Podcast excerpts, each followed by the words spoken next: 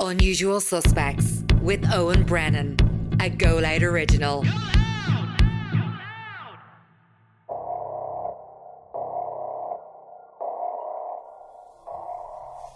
It's fucking penitentiary, you know I mean? What can you say about it? You know what I mean? But I was lucky because Irish Americans are everywhere. I was taken care of by the Hells Angels. I never got punched once, never got anything kind of hassle in America. I was just lucky anyway. A couple of guys are from Ireland who were over there and so they grouped us all together. Couple of guys are in for making missiles for the IRA. A couple of scientists work for NASA. And another guy, I don't mention his name, from Derry. And so the group of six of us together, you know. So I got special, I wouldn't say special treatment, but we were left alone, like, you know what I mean? Like, sort of thing, like, you know. But uh, the penitentiary, quite a rough place, you know. I wouldn't recommend breaking the law in America. That's my any advice anybody's listening to me, do not break the law in America. It's not a nice place, you know. Penitentiary's not there to help in any sense of form of the word, you know. For Father Pat, prison was a sad but typically interesting experience. When I found myself in the prison, I figured it's the hand of God in somewhere or other. And I've always wanted to be a hermit or a monk. And I figured I could be alone in a crowd. And I said to myself, Lord, I always wanted to be a monk. I always wanted solitude. Okay, I always wanted a monk cell. You didn't. You didn't. Maybe you're a little deaf, Lord. You can be a prison cell. Fine. So I had my little altar in there. I had my breviary, my books. They knew I was coming before I arrived. There was a big reception waiting for me when I got out there. And I was, we were in dorm for the first part. To my right was a federal judge. To my left was the head, the capi, the Capi, the head of the mafia from Chicago. And all over the place there was people. And right away it was all, I became Father Pat to them.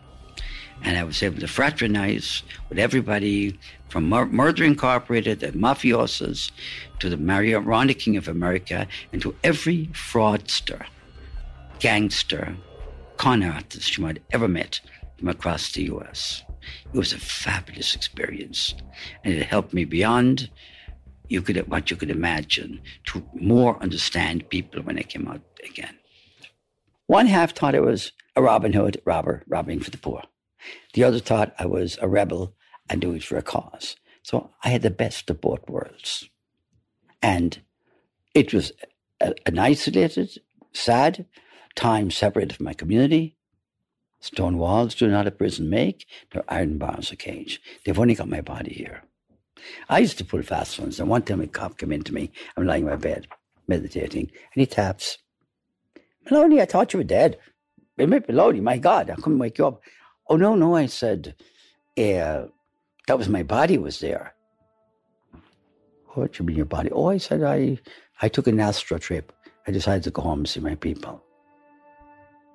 Freaked him out.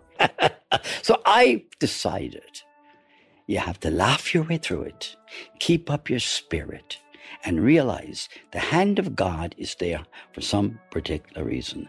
I got an insight on into the inner workings.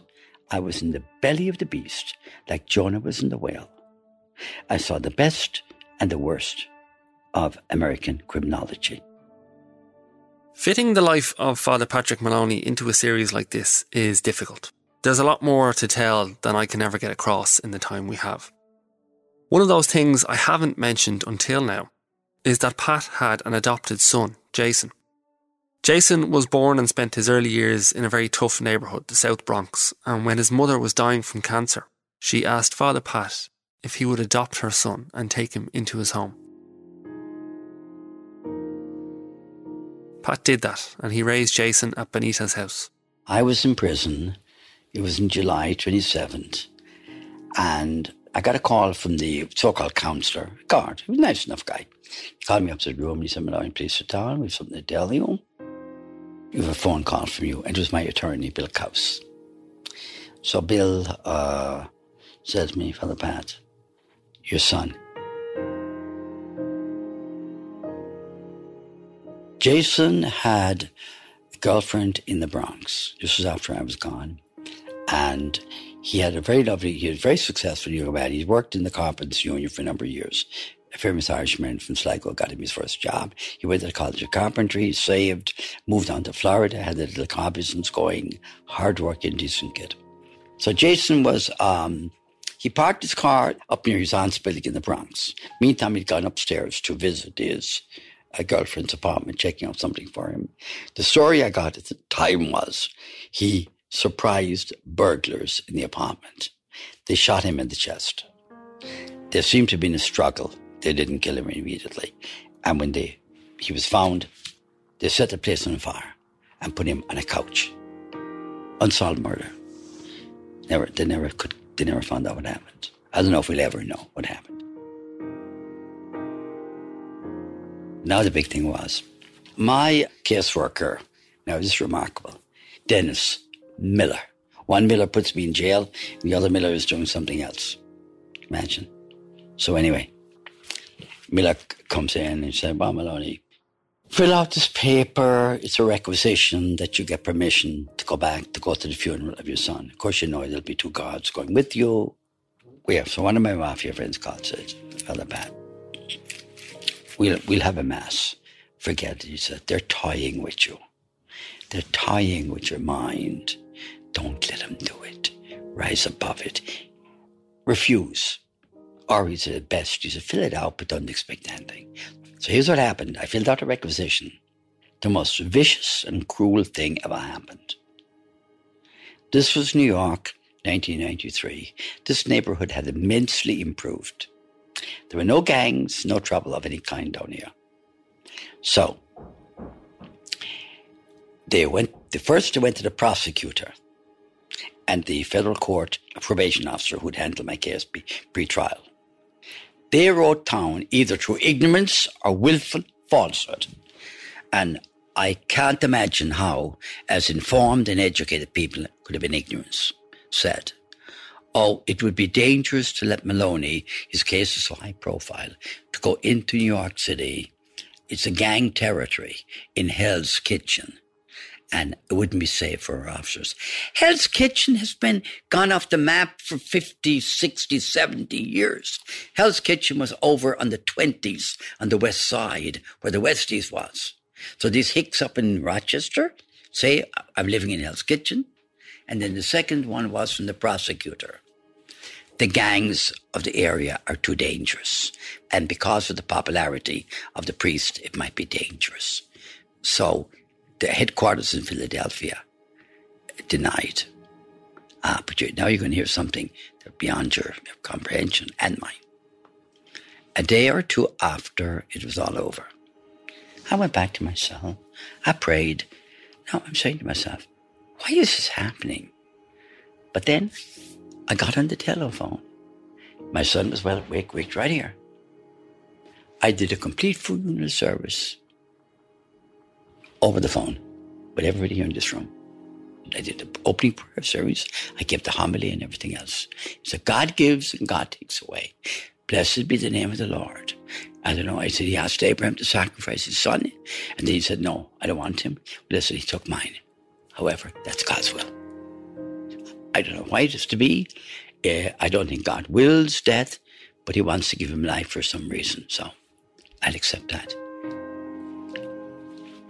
the other inmates, they rallied around me and stood with me in great sympathy. I mean, it was an incredible experience. I felt I was being given a special ministry among prisoners. It was very sad at the time, but then it gave a very rich experience. Having been, put it like this, Joe, very few people, priests especially, have had the privilege but inside the belly of the beast.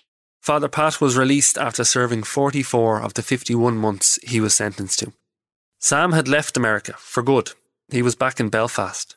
Political pressure from Irish politicians and Irish Americans had led to the Clinton administration agreeing to Sam's transfer back to Northern Ireland, where he could serve the remainder of his sentence. What I was told later was there was an awful lot of Irish Americans phoning in because of what I'd went through in the Blocks and even though they didn't agree what I'd done to America, they says he didn't deserve to be here. You know, he should be back in Ireland. What I was told later by a couple of prominent Irish Americans, you know. So I don't really know. You know, some people say I was born with a horseshoe up my arse. Some people say I was born with an entire stable. So I don't know. Before he even set foot on the plane, though, the old Belfast had returned, in a way. Sam was to be escorted home by prison guards who had flown over from Northern Ireland. The screws had come over from Long Kesh. they were going to be the guards, you know.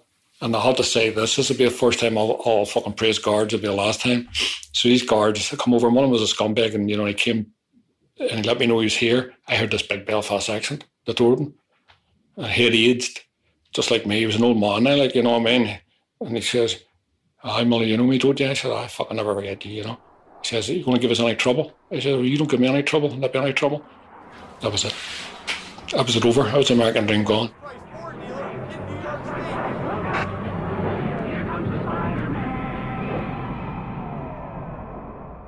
That was it over. Never again. Not allowed to sit back in America. That was part of the conditions. Sam arrived back in Belfast, unsure what came next. Bizarre, strange, surreal, all those things, you know. Glad to come home, but sad I was missing America. You know, no one would never be allowed back in America, you know. He had been writing in prison. Across 800 handwritten pages, he had started to put his story down on paper. Just sat there and thought, what can I do, you know? Thought my best memoir might be able to do something about it on the brinks. That was the start of my whole career as a writer, you know. And it was in that book titled On the Brinks that Sam would make his confession. It was there that he admitted to the heist and told in detail how he planned it and carried it out. And as Sam tells it, it all began with a conversation with his friend Tom O'Connor when the ex cop mentioned he was working at a place called The Brinks. I said, what, what's, what's The Brinks? What's that? So he starts laughing. Oh, it's the most famous uh, money depository in America. Tomorrow, 4th of July, come over and we'll have a few beers. I'm, I'd be in charge of it. I'm not allowed to go home. Well, the are guys, the are guards. I let them go home now, I run the place myself. And I think himself, he runs the place himself. No, it's just, why, why would it, you think it'd be about 50 guards or something, you? This place, this big freaking fort. So, cut long story short, I'm in the Brinks. I couldn't believe it. I mean, it was so ridiculous. I walk in, the first time I'm in the Brinks, they have all these big safes. that is this room, and all the doors is lying open, and all the money spilling out, just sitting there. They're too lazy to put the money in because they're thinking, what's the point? We're going to be burning it or whatever. So it's all sitting there. I'm just amazed, you know. I'm thinking, I can't fucking believe this here. You know, it's just like you walked into some sort of a treasure trove, you know. Tom starts telling me so many stories about the security. He says, like, the security is so fucking ridiculous. They're so cheap. Brinks, I mean, I've got all these millions, but to spend like $50 on a lock and all this here, know, no security, no fucking. The, the, the CTV cameras are absolute shit. They brought them in Caddyshack for $10 each of them. But the back of my head, of course, is taking all this information and I don't know why. You know, maybe just because I'm amazed, or maybe something saying, oh, maybe I'll use this information later. I don't know. So he tells me about the pizza man guy coming one day, and the pizza man walked in because only a wee pencil holding the door together like. He leaned it up, the guys leaned it up because we're at lazy, they didn't want to go out and have to open the door for the pizza man. So I says, well, we pencil, guarding all these millions. But of course, being me, the months and months, I'm thinking of a comic book store. Now, I'm making good money in a casino, but the Brinks keeps coming up. It keeps popping up. I'm sitting in the house, it pops up. Can't get it out of my head. So, of course, get myself into more trouble. I start thinking this plan.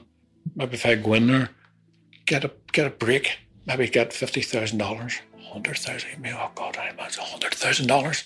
Have set me off right away. How do I do it? You know. So, I joked one day with Tom. I said, like Tom, imagine I just came in here and lifted whack ass. But you knew from his reaction right away. I suddenly even said that. You know, I said, yeah, fucking impeccable fucking reputation. Like, you know, I mean, decorated cop and all this here. Then I sure I laughed it off, but at the same time, I think Tom, I think he was a bit pissed, you know. So I thought, forgot about that for about a year. Then the casino closed.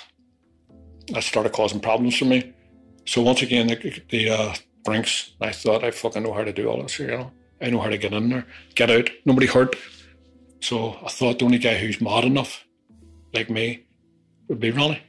This Irish Liverpudlian and a sort of like character, you know, very famous throughout New York, you know. Bit of a boxer, but always cheeky, cheeky guy, always laughing, always humorous, you know.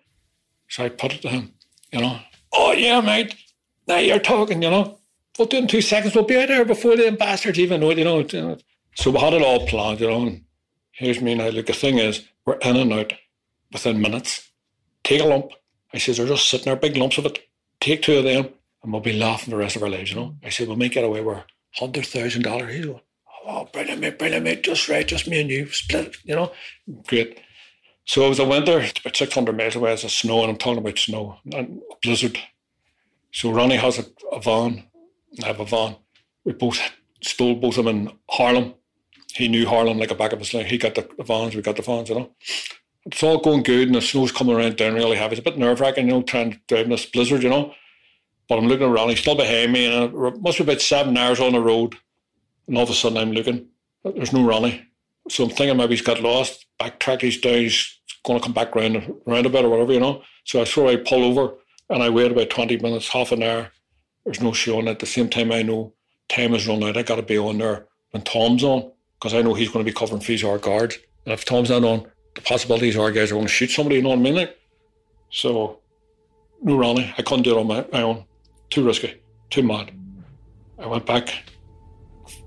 Two weeks later, I found him because he was always doing different things, moving. He, he always had shops, didn't pay the rent.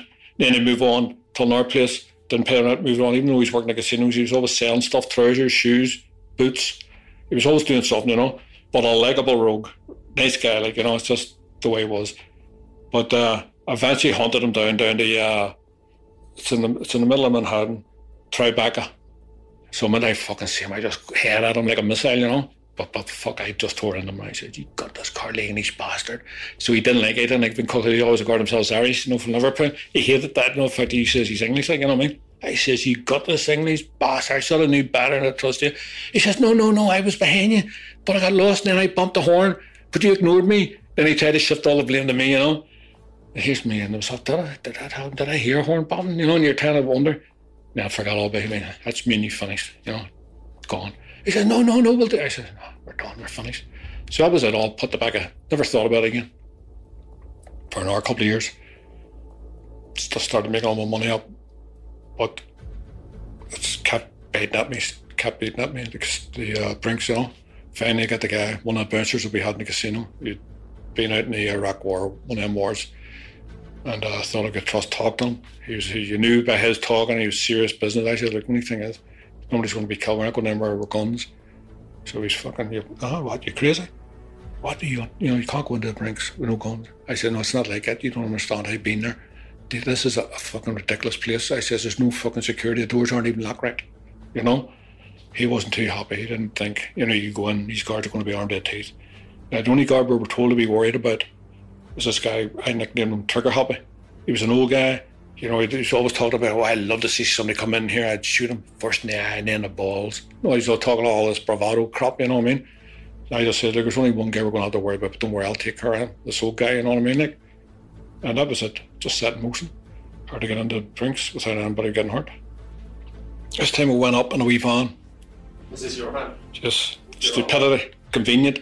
Get this over with so as it stops bugging me and I can get on with my life. Get this comic book store going, you know. So this is a wee tiny van, wee fucking tiniest van you could ever imagine in your life. Yeah, so like, we'll take this. This has been more enough for what we're going to get, you know. So cut long story short, we got in and didn't go without a hitch because old Trigger Happy was there. With Tom, Tom was already tied up. Marco had already taken care of him. I already had to explain. Didn't want Marco to know too much about Tom, like I'm a personal friend or anything. I said, this guy's not to be touched on any condition. Tie him up, he let do any. He's not going to die for this fucking money. He's too smart. There's only one stupid idea in here. Call him Trigger Happy. And that's if he's in there. Of course, fucking he had to be in there. You know? So we're in there We're two fucking imitation guns. He's there with his fucking real gun. Of course, I confront him in the corridor. And the minute he sees me, goes for his gun. I said, don't do it, mate. You're going to die. Your mates are going to die. Because my mate's down there. He's ready to fucking trigger on your two friends down there. It's up to you, literally. And his hand's shaking. You know? And you know right away he's going to pull this trigger. And he's going to shoot me in the chest. And I'm going to be fucking dead. You know? That's way I was doing it. But after a while, he just collapsed. He just, I think it was just the adrenaline had kept him up. He just collapsed. I said, You're all right, you're all right, it's all over now. Just take your time, you know. And I'm laying him down beside the car bags. Put him down. Then the other one was brought down. And I always remember taking his glasses up, put them gently beside him, putting down on, you know, putting his head down beside the car. I said, Look like Five minutes, we're out of here. So we pack a van up. Can't believe the money. We're packed it up. We're trying, I'm trying to calculate my head. God, I don't know much money's here, you know. It must be a couple of hundred thousand at least. Maybe 300,000. The two of us are getting each other high fives. You know, we've done it like, you know. Nobody's hurt. We're going to be out of here in five minutes. Packed to the gills, closed the door, started the car. Next thing, engine, black. All the smoke's coming out. It's, it's too much weight on it. This wee mini, wee van. too much weight. All the smoke's coming in all over. We're waiting for it to do the fire detectors. Everything's going to go off here. Cops are going to be here in five minutes. We're shitting ourselves.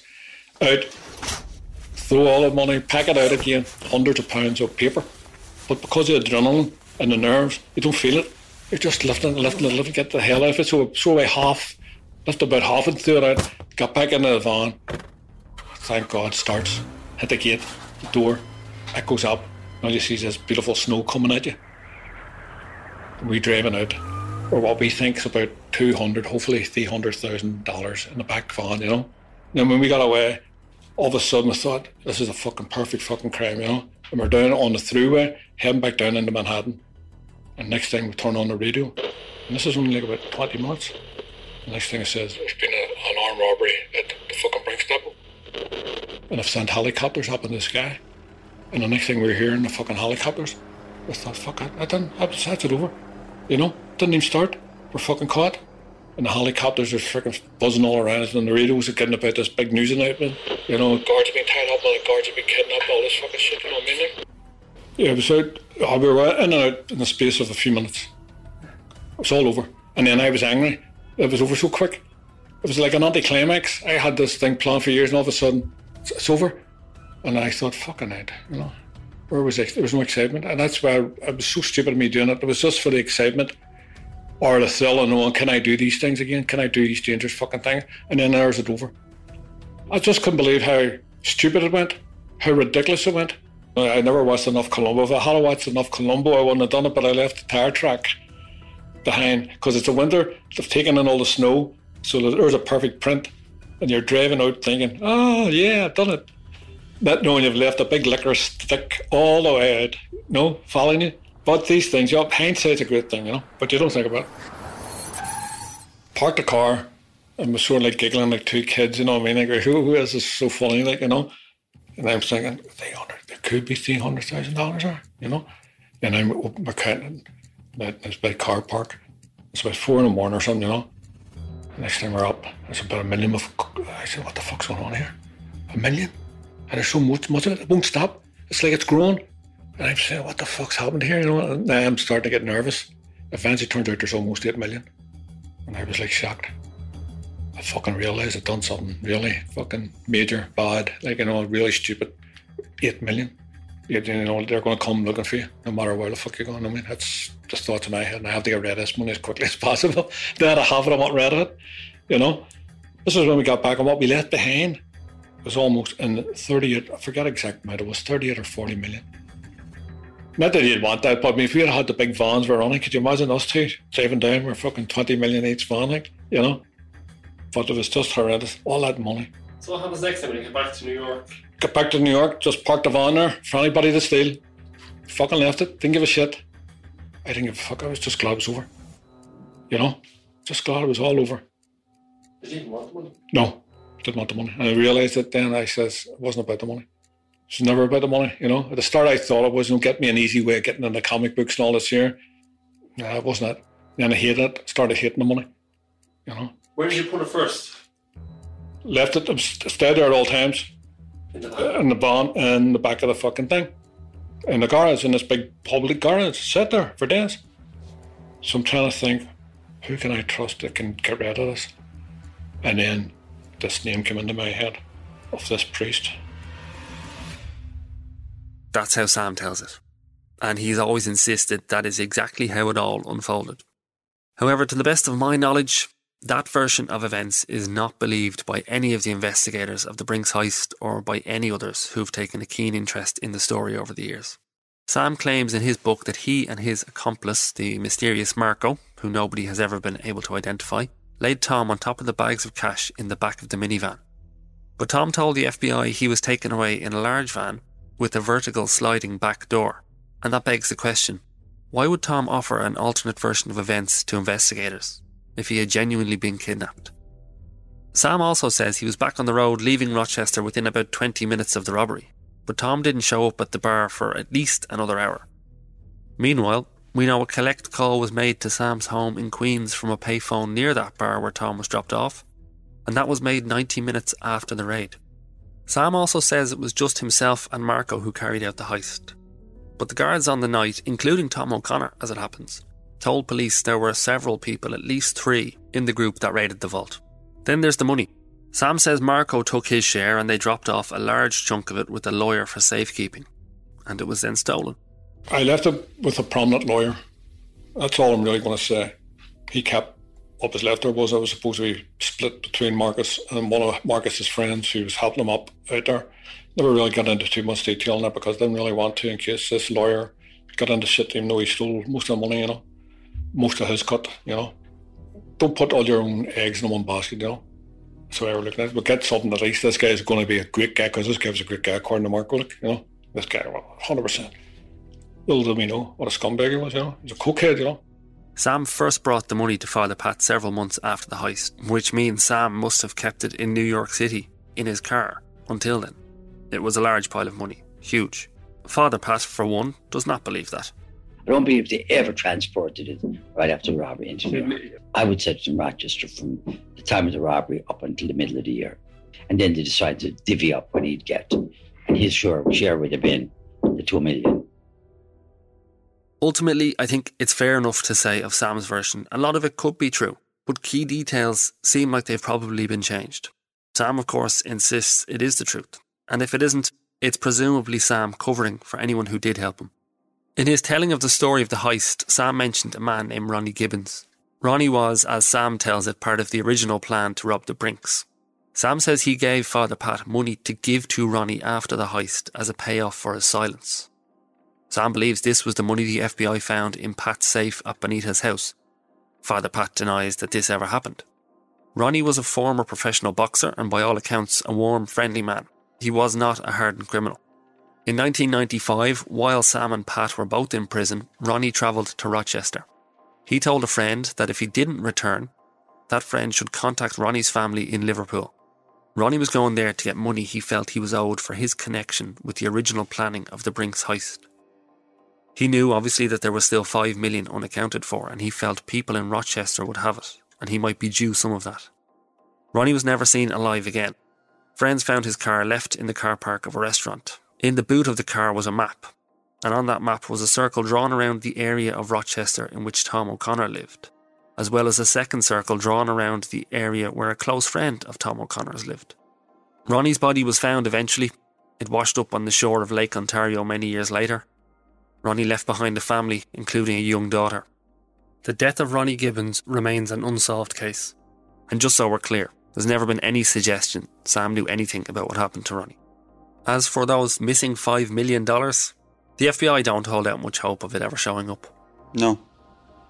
No. So. Hmm. Oh well. Oh well. All I would believe would have come down would have been Sammy share. The rest would have been whomever was his uh, associates up there.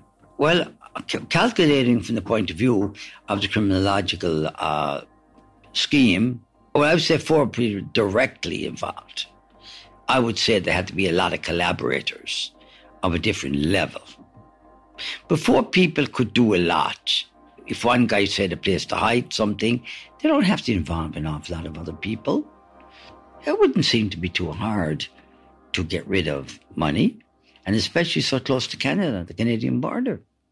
According to them, if all the money moved in a minivan, all do would need a small storage unit of some kind.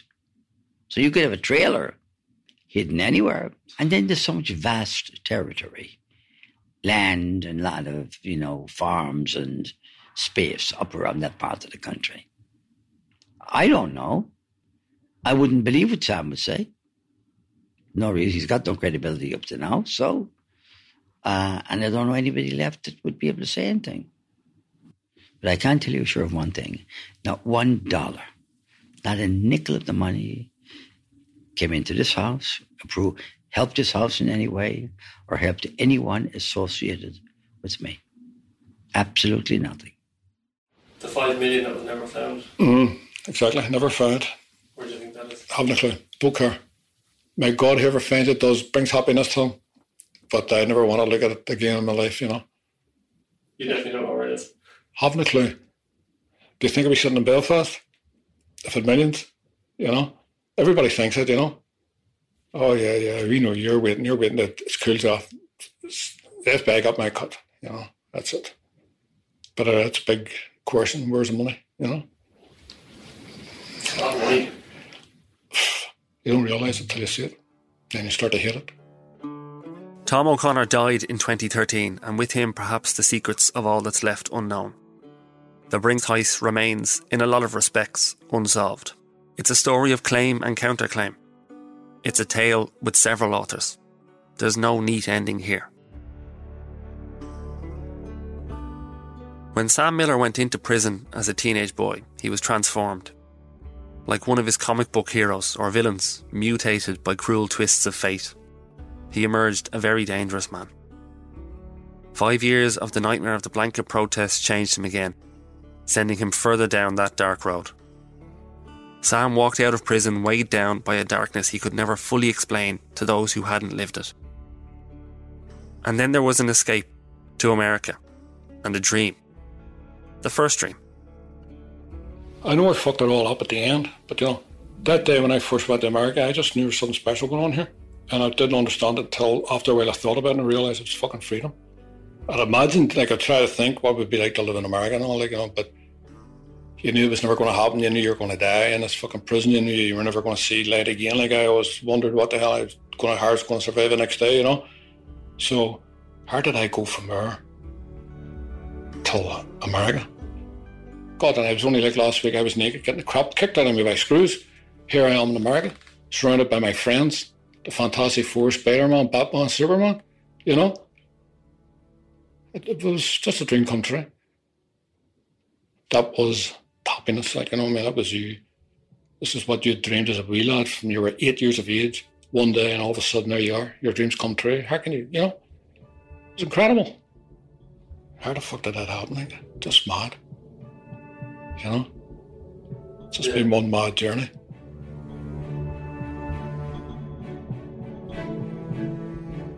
Even though there is no full stop to the mystery of the Brinks heist, there is a sense of completion to this story. Sam's On the Brinks was the start of a very successful career as a writer. He's written several critically acclaimed novels and he's won awards across Europe for his work. He lives in Belfast again, now creating his own heroes and villains drawn into incredible adventures. As for Father Pat, he's still in Benita's house, he's still walking the streets of the old neighbourhood He's still working. I very like, much like Beckett said. Look up here. Perhaps the best years of my life are gone. I wouldn't want them back. Not with the fire in me now. So I found that. And then I remember what, what Lincoln said, uh, Abraham Lincoln. It's not the years in your life to count, it's the life in your years. No regrets. It bluntly, I would do it all over again the Lord was with me all the way. Covered everything, I think. So I've asked all the questions I have, but is there anything that I didn't ask or anything you want to add? No, not really, no. I suppose just final reflection then you look back on it all. Yeah, you know, life's about making mistakes and learning from them, you know. And sometimes you don't learn. Sometimes you have to get hurt a couple of times to, to learn, you know. I have learned, you know. As I say, I'm at my hobbies now this is where you're meant. This is after these different journeys you've had, you've finally come to your journey, your final journey. And it's been a good journey. It's a good journey that you're having. You know, for once in my life, I've just settled into what I have and being appreciative of what I have. You know, and why have I been given this another chance? Why have I been given another chance? I've got a great life now as a writer. I'm happy now, my family. I'm not saying I deserve it, but it came. I took it. You know. Thank you to all of the people who spoke to me for this series, most notably, of course, Father Pat and Sam Miller. To read Sam's life story in a lot more detail, you can get his memoir called On the Brinks. It is, and I say this without exaggeration, a fascinating, beautifully written book. Thanks also to Gary Craig. His book on the Brinks heist is called 7 Million, and it and Gary himself were a huge help to me making this. Unusual Suspects was produced and presented by me, Owen Brennan. Thanks to Lachlan Hart for his brilliant work on sound design and to Siobhan Walsh, who was production assistant. Unusual Suspects is a Go Loud original.